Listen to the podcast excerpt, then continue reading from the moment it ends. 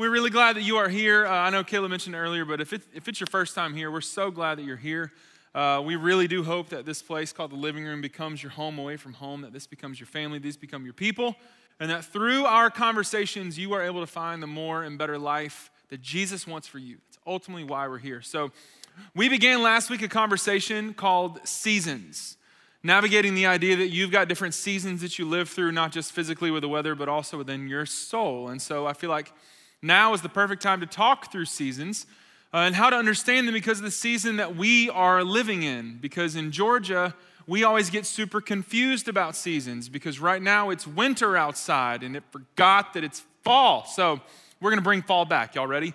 I need to know what your favorite part of the fall season is. Just someone raise your hand and tell me I'm looking for a certain answer. So, what's your favorite part of fall?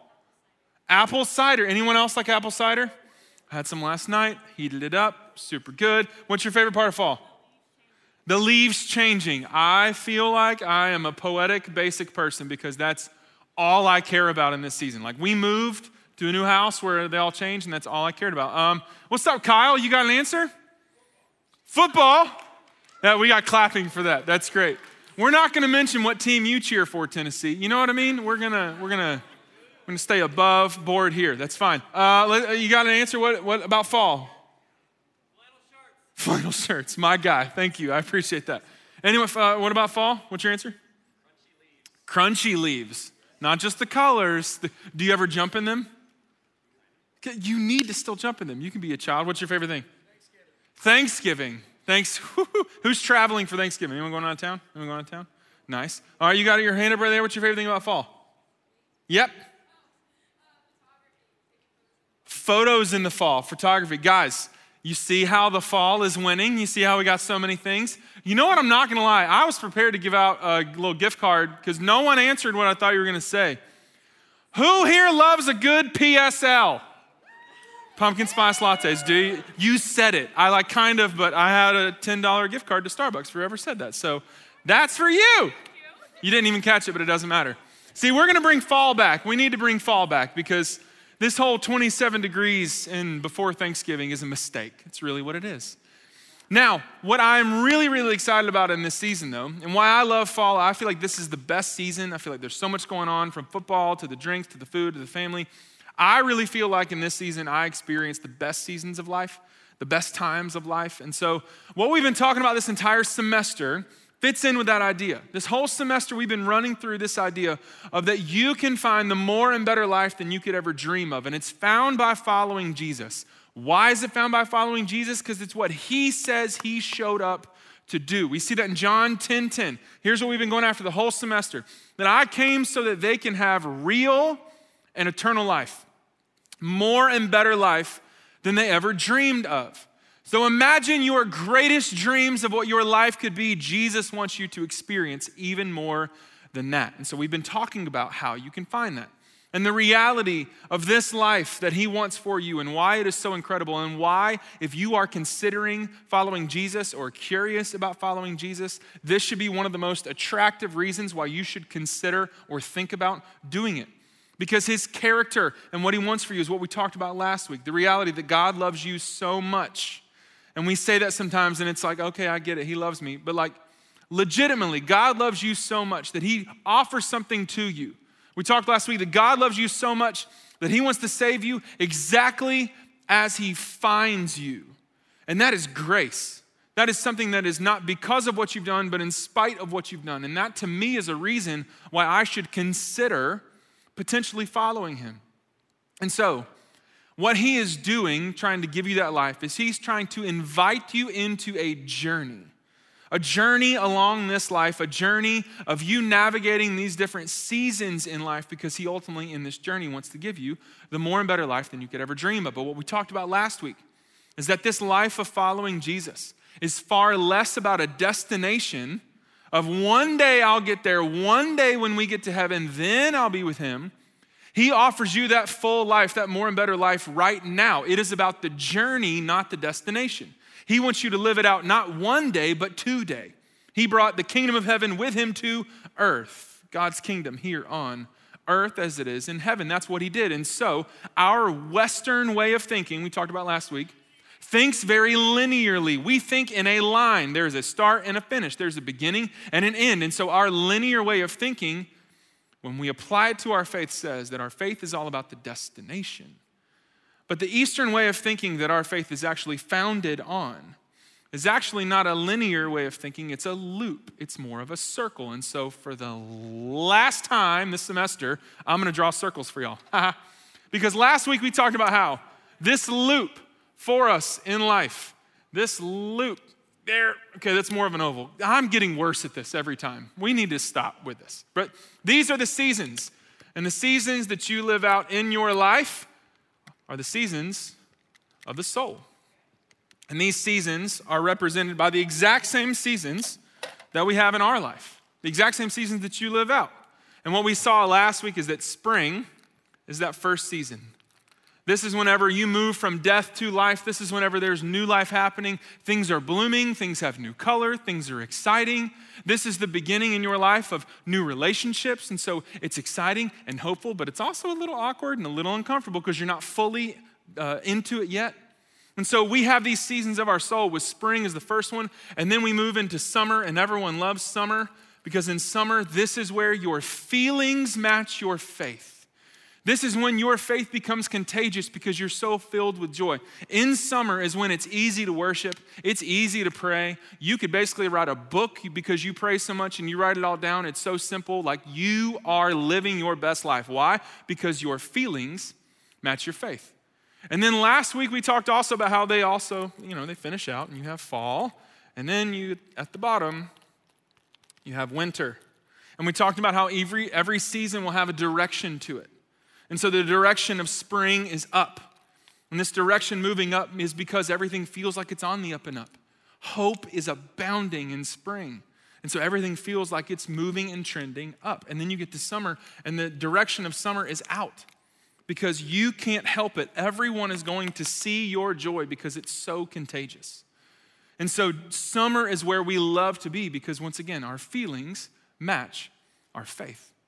And so, this is where we talked about last week this reality of the seasons of our soul, and how at the end of the day, I don't want us to forget one more time, is that we get to experience this because God loves you so much that He wants to save you exactly as He finds you. He wants to save you in that moment where you're not even in a season yet. You are in the abyss of outer space, struggling through life. But then Jesus, exactly as he finds you, wants to save you and bring you into spring. It's where we celebrate baptism, it's where you celebrate salvation. But we ended last week with the reality of that he loves you so much, he wants to save you exactly as he finds you. But he loves you too much to leave you as he found you. And this is the cliffhanger that I left you on that several of you came up to me after with so much animosity and violence in your tone that I would dare leave you with a cliff. It wasn't that bad, but it felt that bad. I left you with a cliffhanger. This cliffhanger explaining this idea of our seasons, but how at the end of the day, at this moment, when things turn, because he loves you too much to leave you as he found you, when things turn from spring to summer, you find the single most pivotal moment of your entire faith journey happens right. And so tonight I want us to talk about it. I want us to talk about this pivotal moment. I want us to talk about this opportunity that you are going to find, not to stay in the warmer seasons, but to move into the colder seasons. We're going to talk about what happens in fall and what happens in winter. And what do these seasons mean for you? And why is it the most pivotal moment of your entire faith journey? And so, first, let's talk about fall. So, the season of fall is one that we all love because of the crunchy leaves and the photography and the pumpkin spice lattes. I see you. All the things about fall are incredible, but there's a trend to the season of fall. It's in its name. What is the trend of fall? Everything falls. What's the trend? Where's the direction, guys? It's like simple. Where are we going? We're going down. Thank you for participating in this game. The trend to fall is down. It's happening. Oh, that? You get to see my notes. So this is the inside peek. Should I show it on the screen? Look, look over here. Every single week, draw a circle. After I draw a circle, draw down. Y'all are like, how does he do this? Because I got notes, guys. So the season of fall. Thank you, Caroline. Caroline's like, look at the screen, Matt. All right, back to TLR. Hi, welcome. My name is Matt. Really glad you're here. So, the season of fall. In the season of fall, we get to experience this uniqueness of things starting to trend down. This is when, in the season of fall, your experience of summer was so great and so incredible, but now all of a sudden in fall, things start to shift, things start to change. The temperature starts to drop, the relationships start to sour, the circumstances start to change in a way that you weren't expecting. Things happen in the fall season that you didn't ask for. All of a sudden, in your spiritual life, in fall, it's not as easy to worship. You just feel like you're in a funk, like there's something going on that's not exactly as you were wishing or as you were hoping. And you've got to navigate this new season. And here's the reality of fall we may like it in terms of weather, but in the season of our soul, we don't like fall. Every one of us, we've got something about fall that we don't like. Why don't we like fall, Matt? Because fall doesn't feel good. Fall doesn't feel good. Because in fall, something happens to you. In fall, something happens where all of a sudden there's this drastic change in the temperature, a drastic change in your circumstances, and a drastic change from the joy of summer that's so contagious. Your senses and your spirit are shocked into this new season, and we don't like it. And so, what I want us to talk about of why this matters so much is I want to take this loop and I want to turn it on its axis because you're going to start to see that it's not just a 2D thing. This actually lives out in your life in 3D. So if you have our loop right here, look, it's getting better, I promise. You'd think that I'd learn how to draw. I can't, but I can write. So we have our circle, we have our loop that's turned on its axis. And so this is the season that you go through. But in life, it's not just staying 2D. Oh, now my pen's gone. Guys, tonight is off the rails. Sweet Jesus, what are you doing? There we are. Now, in life, you got your circle. But what happens typically is that as you live this out, as you live out this loop, you start to see that you are growing and you are doing things. It's almost like you're digging. And so imagine that you got a little shovel. I practice this so much, guys. That's a shovel, okay? It's like you got a little shovel and you're just digging and it's going super easy and super well and it's fertile soil and it's easy to get into and nothing is difficult. You're not facing any difficulty in your life. That's called summer. That's the summer season when everything is going super well. But something always happens in our life is that the seasons never stay the same all the time. You know this is true. The season of life that you're in is never the same all the time. Eventually in your life, you're going to hit something. There's going to be an opposition. Something you didn't ask for happens. Something difficult occurs. And all of a sudden, you start to see that there's rocks. And the digging, it's like, it's not just Georgia red clay. Like you are into limestone, it is rock, it is difficult, and you can't get through it. It is painful to continue trying. And the pace with which you were living, and the ease with which you were living, all of a sudden becomes different. And this moment right here, the moment you hit rocks, is the exact same as that moment after summer. And so, as this difficulty comes into your life, you're faced with an opportunity to do something. You're faced with an opportunity of what am I going to do in this moment? And the reason why you're faced with this is because people are faced with this all the time. Because we don't like pain, we don't like difficulty. We would rather avert and alleviate those moments to continue finding the easy and better things in our life. And there's this guy named Jeremiah in Scripture. He was a prophet back in the Old Testament. And Jeremiah talks about when things go bad in his life, when his season changes, what his natural reaction is, and what the, it's how it's probably the exact same reaction that you have. Now, let me tell you about Jeremiah. A lot of people through Scripture have nicknames, or we know them as certain things. Samson, Samson with the really long hair. Samson was the strongest man who ever lived. And then you got David the first king of or the second king of Israel, David. We know David now as the godliest man who ever lived. Or Solomon, the guy who wrote Proverbs we talked about in our first series. Solomon was known as the wisest man who ever lived. Jeremiah is known as the weeping prophet. He was the most emo guy who ever lived. Like you play dashboard, this guy's on his nine. He is so excited. And so, this emo prophet, this weeping prophet, this guy who wrote the book of Lamentations, which means to lament as an entire book, Jeremiah writes Lamentations because the things in his life change and shift. And you start to see this language come out of him that's very consistent with the language we have as well. And so in Lamentations chapter 3, we get a peek inside of the reality of what it looks like to hit those rocks in our life. And so Jeremiah in Lamentations chapter 3, here's what he says. He says, I'm the man, if we can get the right one up there and not my notes. Nope. All right, so here's what I'm gonna do. I'm gonna read to you. There it is. Yes. I just, I should have waited. It's fine.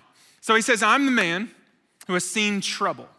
That's, that's the rocks. I'm the man who's seen trouble. You've seen trouble. You know what that looks like. I'm the man who has seen trouble, trouble coming from the lash of God's anger. He took me by the hand and he walked me into pitch black darkness. Right here, Jeremiah is doing something that almost every single one of us do by default without even trying.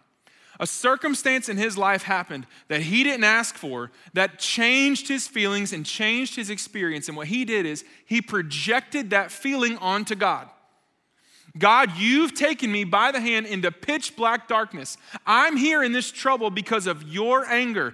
You have changed your view of me. Therefore, my situation, my circumstances are not as good. Jeremiah's feelings are not matching his faith in this moment because he hit rocks. But Jeremiah is a man of God. Jeremiah is one of God's prophets. He's someone who listens to God, hears from God, and then speaks to the people. And so Jeremiah is someone who's experienced spring and summer, but now he's in fall, and the language gets worse and worse. He goes into such specific detail of what he feels like in these lyrics through this, this poetry of what's happening in his world emotionally. He starts to talk about the difficulty he's experienced.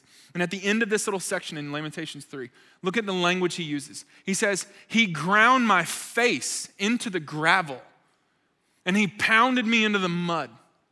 I gave up on life altogether. You want to talk about someone who's got anxiety, someone who's got depression? This guy's probably suicidal.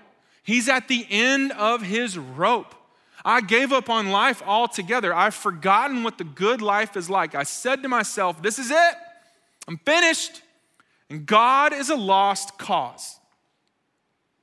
How many people and how many of us the moment a situation occurs in our life that doesn't feel good or that we didn't ask for or that isn't good in our mind, we all of a sudden project that onto something of God's character because He must not love me, He must not be for me, He must not see me, He must not be on my side anymore because nothing on my side is going well. God's a lost cause. And He says, I'll never forget the trouble. I'll never forget the trouble or the utter lostness the taste of ashes, the poison that I swallowed. He's projecting this onto God. God has done these things. I remember it all. Oh, how well I remember the feeling of hitting bottom. I would imagine that if I asked you, probably every single person in this place, if I asked you to raise your hand whether or not you felt like you've hit bottom before, almost all of us would raise our hand. And it's not a comparison of whose story is worse or whose suffering is greater, but we know the emotional feeling of hitting bottom, of not being okay. And Jeremiah hits bottom. Jeremiah is digging down in his story. He is digging down. And then all of a sudden, it doesn't become easy. All of a sudden, it becomes difficult. For Jeremiah, his relationships change, his situation changes, his feeling of God changed, and his season took a downturn. He is experiencing fall. And if he's anything like us, it's at this exact moment, whenever we feel so much tension, so much pressure, so much anxiety, so much seems like it's going wrong, all we want to do by default is get out. All we want to do is see where we are in this moment. We just want to escape to come find summer again. Let me get when it feels good again. Let me figure out how to go here because I can't take this anymore. This isn't fun. This doesn't feel good. Let's go get summer one more time. I was going this way on my season down towards fall, but now I'm going to escape to go find another sense of summer. That's all he is trying to do in this moment of saying, I, I've given up. God's a lost cause, and that's what we all do, is we all sit here when the pain and the suffering comes, and we by default think, I gotta escape. And so, what we do is then we run back to the last thing that made us feel good. Or we run back to the exact same situation again. Or we run back to the exact same relationship again. Or let me go and find that moment again. Let me go and get that substance again. Let me go and take that hit again. Let me go back spiritually. I, it's not feeling good in my faith. Let me go back to that mountaintop experience again because I am struggling so much and I don't know that I can keep doing this. This isn't what I signed up for. Let me go get that feeling and that moment again. But then you realize, don't you, that you can't go back. You can never go back to your past and make it your future. It's in the past. And so we go back and search for something to give us that feeling. And what happens for many of us is, in the search for that feeling, we end up finding something that helps us not find the previous sense of joy, but to numb the pain. Because all we want to do is alleviate the pain from our lives because it's too much. And so we escape the potential of pain and suffering because it's too much. And I get it because that's the exact same thing that I did again and again and again. My entire life was this. And the way that I felt this, the way that it showed up, the way that it manifested in my life primarily was through dating. I can tell you every single person I dated from the time I was five. Her name was Amber. She was a redhead and she was a stunner, okay? But I remember all that. I mean, Samantha, and then there was Carmen, and then there was Natalie. Like, I legit can tell you all of the girls that I thought were my girlfriend from the time I was five all the way till now. I just can remember it because in my mind, there was always this thing of like, well, I gotta have a girlfriend. Like, of course, why would I want a girlfriend? And then I remember getting into middle school, and y'all remember middle school relationships? Like, y'all been together two months? Are you getting married? You know, that, that moment. I remember getting to middle school and dating this girl that was like the most attractive girl in our grade. And everyone was like, You're dating her? And I was like, Why don't you shut up? Yeah, I'm dating her. And then she broke up with me, and then I was an embarrassment. And I remember standing in front of the mirror because I couldn't go into class, crying my eyes out in sadness because this girl broke up with me. And then I got into high school, and she was nothing anymore, but now there's someone new that I'm dating. And I start dating this girl, and then she breaks up with me. And I remember crying my eyes out in front of a mirror because I was so sad that she left. And then I started dating a girl my sophomore year in high school, and we're on and off for two years. And the amount of times that I did something embarrassing emotionally because she left to go date somebody else, I can't even tell you. And then finally, when I was 17, God brought me out of the darkness and gave me life. He brought me out of the darkness and gave me spring, and I surrendered my life to Jesus, and I found the more and better life that He that I could ever dream of, that He wanted for me. And so I began to experience spring, I began to experience summer, and it's wonderful and it's incredible. And I had this thing when I got into college where I was like, I really just want to work on me, which is one of the wisest things you can do. And so I didn't date anybody till my junior year of college. And I was like, I'm more mature now. I'm almost an adult now. I'm 21. I'm ready. Hmm. And then Sherry Brook came along. And I dated this girl named Sherry Brook for four months. And what do you think went through my stupid brain whenever we were dating? We're definitely gonna end up together. Yep, mm-hmm, yeah. It's been four months, like two months in eighth grade, four months. Come on, she's the one. She's her with a capital H. Don't laugh at me. This is what I did, okay? I'm telling you that I understand. And then four months later, she broke up with me. Now, that story is for another day because she started dating my best friend. So we'll get to that one on another time. See that reaction? It happens every time. It's so good. But when that happened, what did I do? I did the exact same thing I'd done every other time. I became an embarrassment emotionally. And my friends are like, God, Matt is just crying all the time again. Can he not figure this? Like, I get she's cute, but bro, we're at Georgia. Like, find someone, you know? And I wouldn't. I keep going through this exact same motion, this exact same thing. So, in the anger out of that situation, I end up going to Costa Rica, end up studying abroad, end up trying to escape my pain, escape the situation. I study abroad. And while I'm there, I meet this girl named Larson. And little spoiler alert, this is who my wife is. Her name is Larson, so I'm giving you the ending before the story. But in the middle of our story is the most pivotal moment of my entire faith journey. So Larson and I start dating. We're in Costa Rica. We get back from Costa Rica. I graduate from Georgia. We date through that summer. She's got one more year. She's going into her senior year. And then I move back home to begin an internship at a church over in Gwinnett County. And so I'm starting my life in ministry, and she's got her senior year. And near the beginning of that year, I mean, like we've talked about ending up together. Like there were moments when I was sure of like, this is different. Like my older sister was like, this girl's different. And I was like, I know. And then out of nowhere, seemingly, she broke up with me. And what did I do? I did the exact same thing I'd always done. I immediately became an embarrassment emotionally. I literally went back to my friends and apologized for the way that I reacted because for about two months I was so depressed and so at my end, I didn't want to get out of bed in the morning and I got to go to church and tell people about Jesus, but I can't feel Jesus. Jesus isn't there. This is an absence of my spiritual life. He's nowhere even close to my world. I feel so alone and isolated and undone in this moment. And so, what did I do? I started dating somebody else. But in this moment, in this season, for the first time in my life, something changed. Because there was this person who looked at my story and he spoke to me where I was. He looked at the reality of my season and he said, Listen, you're here again. You've been here before and you're here again. And so then I started to think, well, how did I even get myself here again? Because if I look back across the entire series of my life, the same thing keeps happening again and again and again. So, God, why does this keep happening? What did I do wrong?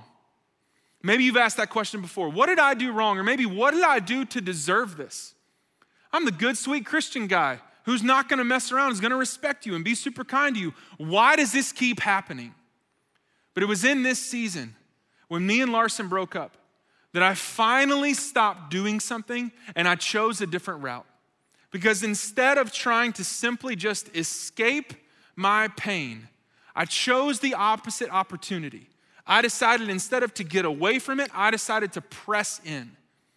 Because at this moment, if this is happening over here, I chose instead of escaping it, I chose to simply embrace it. And whenever pain and suffering happens in your life because you have entered into the rocks and difficulty has come and the relationships start to sour and things aren't as easy and it doesn't feel as good. And since it doesn't feel as good, then God must not be good. And all those doubts and questions come into your mind. What I stopped doing was running around flailing emotionally, becoming an embarrassment to myself with no maturity. And I started to learn. I started to listen. I started to listen not to my feelings, but to wisdom. And I started to press in. I started to press into those rocks and to press through those rocks and to realize that maybe I can learn something in this season. See, what if the problem with the situation I was in and the situation we find ourselves in when things don't go well? What if the problem with this season isn't that something has gone wrong externally, but that something is wrong internally? What if something's wrong with me? What if they're not the problem? What if I need fixing? What if I've got something in me that's killing me? Now, that's drastic language, but whenever you go through anxiety and depression and pain, your brain is trying to survive. It's the same instinctive survival mode that you go into as if a bear was chasing you. You go into survival mode. And so, what if that feeling of like, I can't do this anymore, this is taking me out like Jeremiah? What if that's actually because there's something inside of you that's killing you? And what if in God's kindness, He wants to save you from that thing.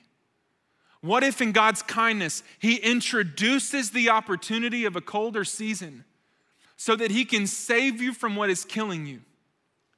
Because that opportunity right here is the most pivotal moment of your faith journey, period. And so you've got an opportunity whenever this occurs to choose to keep trying to escape or to finally embrace what God may be trying to teach you and tell you all along?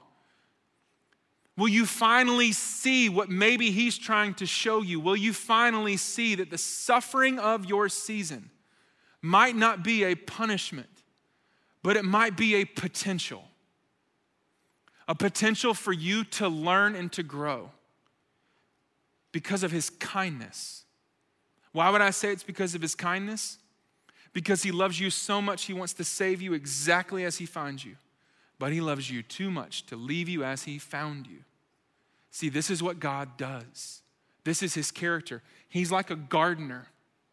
He's like a gardener. We see so much language throughout Scripture of, de- of describing God and describing Jesus through gardening language. It's like he's a gardener. And in gardening, there's this practice called pruning. And pruning is something that we don't like when it happens personally, but when you understand what's going on in gardening, it gives you a context and a concept to see what may be happening in this moment. Because in pruning, this is where a gardener cuts off what is dead on the plant so that new life can grow. So instead of life being given to something that is dying, you cut off what is dying so that new life can grow and new life can happen. This is what God is offering you through the seasons. He wants to take out what is inside of you that's killing you before it kills you. And so he introduces us to these colder seasons of life. He puts rocks in your life and in your way. And through the pain and the suffering, he offers you the opportunity to find the more and better life than you could ever dream of a life that mirrors the life of Jesus. And if we can be real honest, so many people and so many of us, this is where we get Christianity wrong. This is where we get faith wrong. This is where we get Jesus wrong. Because we assume that the more and better life that Jesus wants for us and offers us means more and better circumstances but it doesn't mean more and better circumstances. We see in the person of Jesus himself that he asked God to change his circumstances in the Garden of Gethsemane in Matthew 26. He said, If at all possible, take this cup of suffering from me. I can't do it anymore, God. But God's response to him in that moment was silence. And it probably felt like it was absence. But Jesus was stepping into the middle of suffering. And in John 16 33, he tells you that if you got anything you can look forward to in this life, if you follow Jesus, what he promises you isn't a promised circumstance. It isn't a better life of your circumstances. It's the opposite. He promises you suffering. So, why? Why does he promise you suffering? Because that sounds like something that I want to escape. If that's what the life of Jesus offers me, then I don't know that I want that. Why does it have to be suffering? Why does it have to be pain? Why does it have to be difficulty? Because he loves you too much to leave you as he found you. See, that means that he has to prune you of anything that's not giving you life because he loves you, because he's kind to you. God has to perform surgery on you. He has to kill within you what's killing you before it kills you. And there's this reality in life that all of us know is true if you think about it. And the reality is that all pain is synonymous with growth. I know that because in seventh grade, I grew seven inches. It was the most painful year of my life. Started a basketball game, couldn't last 20 seconds down the court before I fell down. I was in so much pain because pain is synonymous with growth. That's how you grow your muscles. It takes pain. You're shredding your muscles apart so they can grow back together larger. That's why we don't like to work out. Can I get an amen? I'm just kidding. Ryan, I get it. You like, that's fine.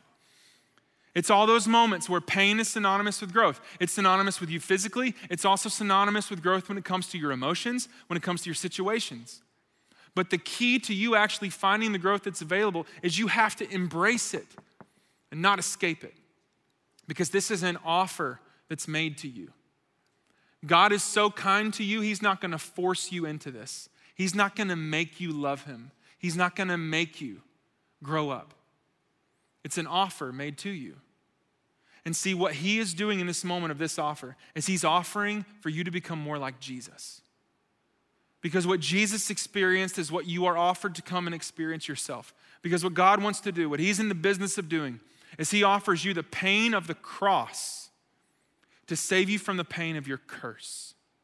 He offers you the pain of the cross. He wants to crucify what is cursed within you to save you from that pain of that curse. He'd rather give you the pain and the surgery of the cross, of killing it within you before it kills you, because He's kind, because He's a Father who loves you. See, this is what it means to follow Jesus. This is why Jesus said that to follow him means you have to take up your cross daily and die to yourself because you have to let him have his way. You have to let him grow you up. You have to let him get in there and you have to trust him enough to say, okay, okay, I'm gonna stop escaping. I'll embrace it. Okay, I surrender and I trust you. Not because it feels good, but because of something about his character that becomes a foundation for you in your deepest moment of pain. See, in summer, your feelings match your faith. So when your feelings are great, it's easy for your faith to be great. But the moment the fall comes and things start to trend down, how quickly does our faith match our feelings in a downturn as well? But whenever you anchor yourself to something that's true about God, what you start to find is that it becomes a foundation that even when your feelings start to go down, your faith doesn't. It's called maturity. It's how you grow up. And you start to see that in God's kindness, He's offering you the pain of the cross to save you from the pain of your curse. Why? Because He is fundamentally kind. It's His kindness towards you. It's not because He's angry at you, it's not because you messed up, it's not because you're being punished, it's not because you're the victim. It's because God loves you too much to leave you as He found you. So when I stop fighting against him and I begin to then embrace what he's doing, and I allow him to take me into not just the colder season of fall, but I allow him to take me into this bottomed out season of winter. This is when I truly start to grow because this is when things truly start to die. Because the direction of winter is flat. It's a flat line, just like when they're reading your heartbeat. It's a flat line because things go to winter to die. The leaves are off the trees. The life is not the same. It's hopeful and waiting for spring to come. But in winter, things go to die. And so, whenever you embrace this season, what you're saying is you're allowing Him to perform surgery on you so you can figure out what's cursed inside of you and then choose the pain of the cross over the pain of that curse. And then, in that moment, in that tough, awful, horrible moment that no one ever wants to experience, in that moment, you begin to step into maturity. You begin to grow, and you begin to understand something about God's character. As tough as it may be, that becomes a foundation for you. And so all of a sudden now, winter doesn't become the worst possible thing in your life. Because what you're doing is you're starting to realize something about God's character that gets you out of it. That's what happened to Jeremiah. If we go back, we keep looking at what he said. Remember, he said, I'll never forget the trouble, the utter lostness, the taste of ashes, the poison I swallowed. I remember it well. Oh, how well I remember the feeling of hitting bottom. But with one word, he changes everything of our perspective of the season we live in. He says, Yet. I'm at the bottom, nothing's going well, everything is bad. She broke up with me again, the job ended again, my family did this again, I'm never gonna get it right. Even though all those things are happening, and I remember hitting bottom, yet, in spite of all that, yet, there's one thing I remember. And remembering, I keep a grip on hope. So you got a guy who, for 20 verses, is at the end of his rope with no hope left because God has taken him into pitch black darkness. Yet, even though I'm experiencing that, I remember something and I keep a grip on hope because of what I remember. What is he remembering? He's remembering that God's loyal love could not have run out, his merciful love could not have dried up. They're created new every morning. How great is your faithfulness? I'm sticking with God. I thought I was done. I thought he was a lost cause, but not now, not anymore, because I remembered something about God's character and how much he loves me. So I'm sticking with God and I'm going to remind myself of that. I'm saying it over and over and over and over until it becomes an anchoring statement in my life because he is all I've got left. And he says, What we know to be true is that God proves to be good to the man who waits, to the woman who diligently seeks. It's a good thing to quietly hope, quietly hope for help from God. And this is for you. It's a good thing when you're young to stick it out through the hard times. It's a good thing in this moment when you experience suffering to not allow it to take you out for the rest of your life, but right now, figure out stuff so that when you're 40, you don't have to. It's good in your youth to figure this out and to stick it out through hard times. It says, when life is heavy and it's hard to take, go off by yourself, enter the silence, embrace the colder season, bow in prayer, don't ask questions, wait for hope to appear. Don't run from trouble, don't escape the colder seasons. Take it full face because the worst is never the worst. When you feel like you've got no hope left, and the reality in your mind, the lie in your mind is that suicide is an option. I've told y'all before, nothing pisses me off, and I use that intentionally, than the fact that we think that is even an option for us. Because when you understand that a permanent solution to a temporary problem is a lie from the enemy, you start to anchor yourself to the truth that the worst is never the worst. Why? Why is the worst never the worst? Jeremiah continues. Why? Because the Lord won't ever walk out and fail to return. His character is true and he is good because the Lord won't ever walk out and fail to return. If he works severely, he also works tenderly. His stockpiles of loyal love are immense. And he takes, and this is the thing that got me through my difficult, dark season. He takes no pleasure in making life hard and throwing roadblocks in the way. He doesn't bring rocks into your life and say, You deserved it. He brings rocks into your life, and then He's there the entire time, whenever you trip, just like a father with a little kid, helping you back up. And then you trip and you fall, and it hurts even more, and He's right there picking you back up. Whenever one of my little kids is learning how to walk, I never get mad at them when they fall down. Like, do better. Can you just figure it out already? Your little bent legs need to walk a little bit better. Can you develop some more muscle finally, please? I never have that approach. When my little child falls and stumbles and something goes wrong, I'm there to pick them up. And then they lift their arms to me to hold them, and I grab them and I hold them. And that's the approach that God has towards you. He's not mad at you, He just loves you too much to leave you as He found you. And so now, with this as a context of what God is doing in my life, of these seasons of my soul, now I can see suffering not as punishment, but as potential. Even if I caused it, even if it's of my own doing, there are stories of people who are spending life in prison because of mistakes they made, and yet if they view it as a possible, as an all the time punishment, and they never see their potential, their life is done. But there is still potential, there is still redemption, there is still opportunity to learn through those moments. And so now I see everything that happens to me. I see these colder seasons through the lens of His kindness, and I hold on to hope because I remember. I remember that the sun always rises. I remember that the clouds always part. I remember that with Jesus, the worst is never the worst because it never stays winter forever.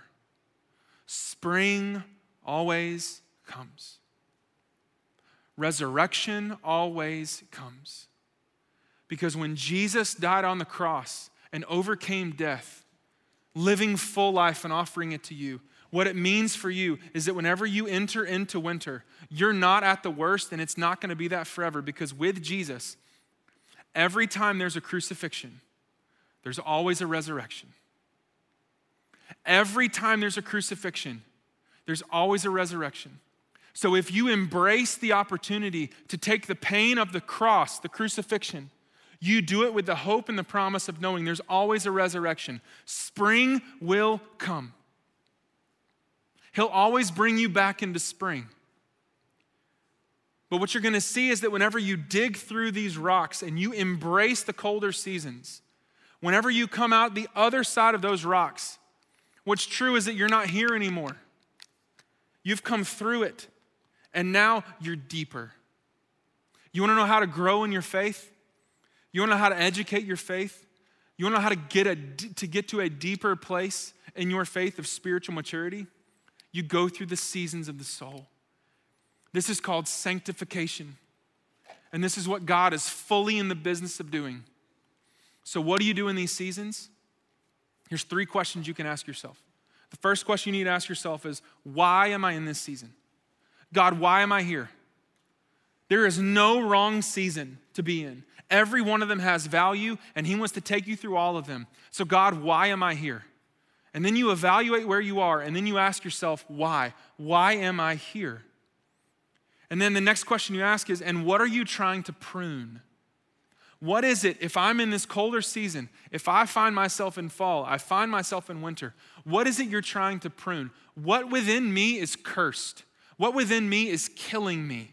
What death do I need to have so that I can find new life coming into my life? A more and better life than I could ever dream of. For me, you know what my curse was? Everything in my life unlocked when I realized something that was true about my story, a curse that I lived with. My curse was that I wanted a wife more than I wanted God.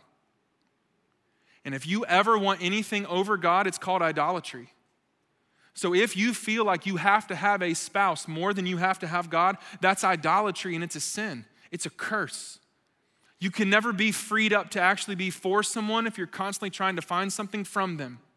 And the girl I was dating or the person I was seeking, the one I was going after and pursuing, that's who I was trying to find my sustenance in, my identity in, my affirmation in, my everything in was in this person. So then the moment they left, I was undone.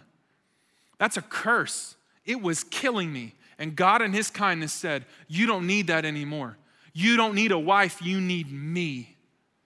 And the moment I realized I needed him and him alone, and if I lost everything else but I only had him, that I would be okay, then I was freed up to actually go and find those things. Then I freed myself up for him to introduce that blessing into my life because my hands were open to what he was going to do. I don't know what yours is. I don't know what curse you may have holding on to. I don't know whenever you get there what it is, but the key is that you if you don't ask the question, of why and what, you're never actually embracing the colder seasons. If you never go into this moment and you never actually ask why or what, you're not really in fall or winter. Can we call it what it is? You're just emotionally immature. Because all you've done is you've tried to escape that moment, come back up here into a false sense of summer, and you're just trying to get things to feel good again. This is called emotional immaturity. You're sad because something hasn't gone as you wanted, but you're not growing, you're stalling.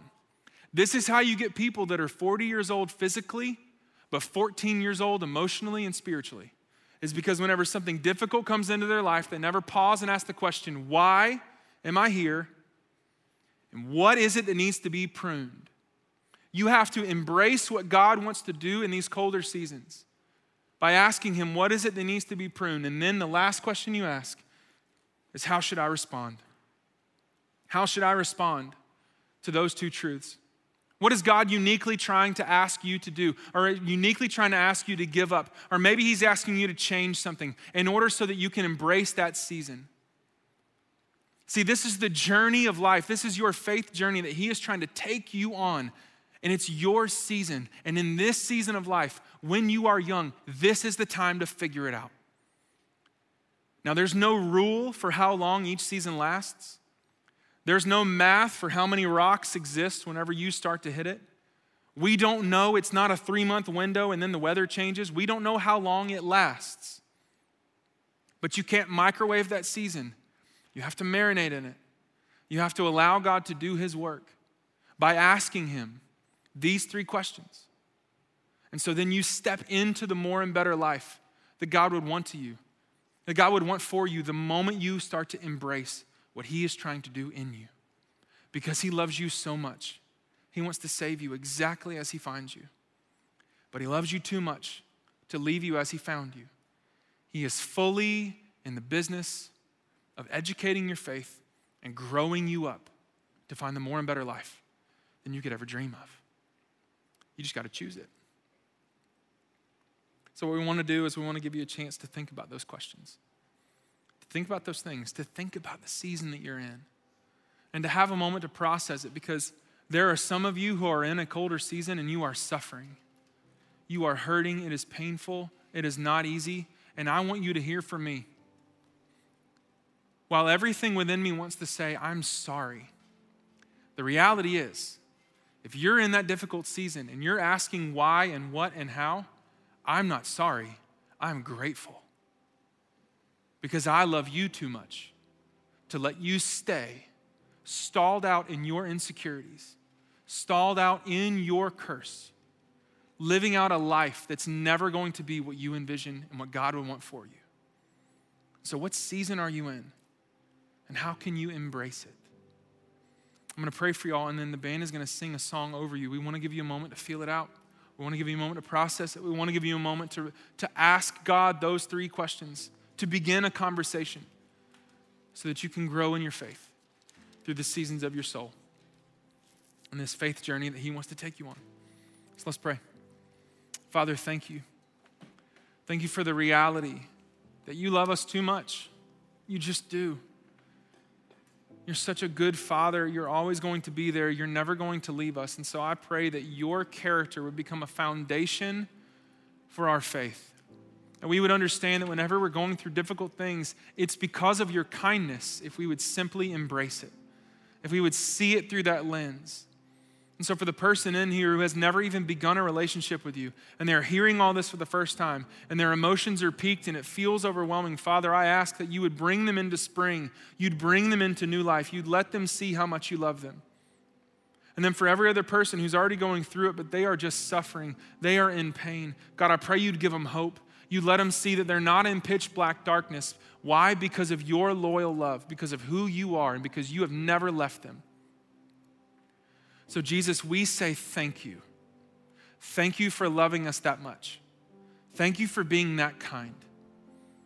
And thank you for never giving up on us. I pray we would never give up on you. So, as we sit and as we enter in and as we find more of you, Father, I just ask in the name of Jesus that you'd meet us where we are, that you do whatever it is that you want to do and only what you can do, because we surrender and we trust you. And we thank you for loving us first. We love you right back. It's in Jesus' name we pray. Amen.